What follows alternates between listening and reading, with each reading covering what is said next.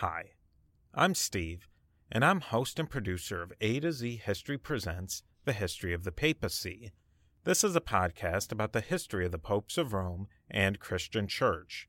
The History of the Papacy podcast is an interactive show where you will be joining our tour group that will visit all the usual interesting points in papal and Christian history. We will also step over the ropes and look at events and occurrences that don't normally come up in the official tour. From the early first century onward, the history of the popes of Rome and the Christian Church has made up a huge part of the history of the Western world. We will discover many interesting facts about the history of the popes of Rome, the Christian Church, and how this all fits into the larger narrative of world history. This podcast will be more than just a recounting of facts and biographies.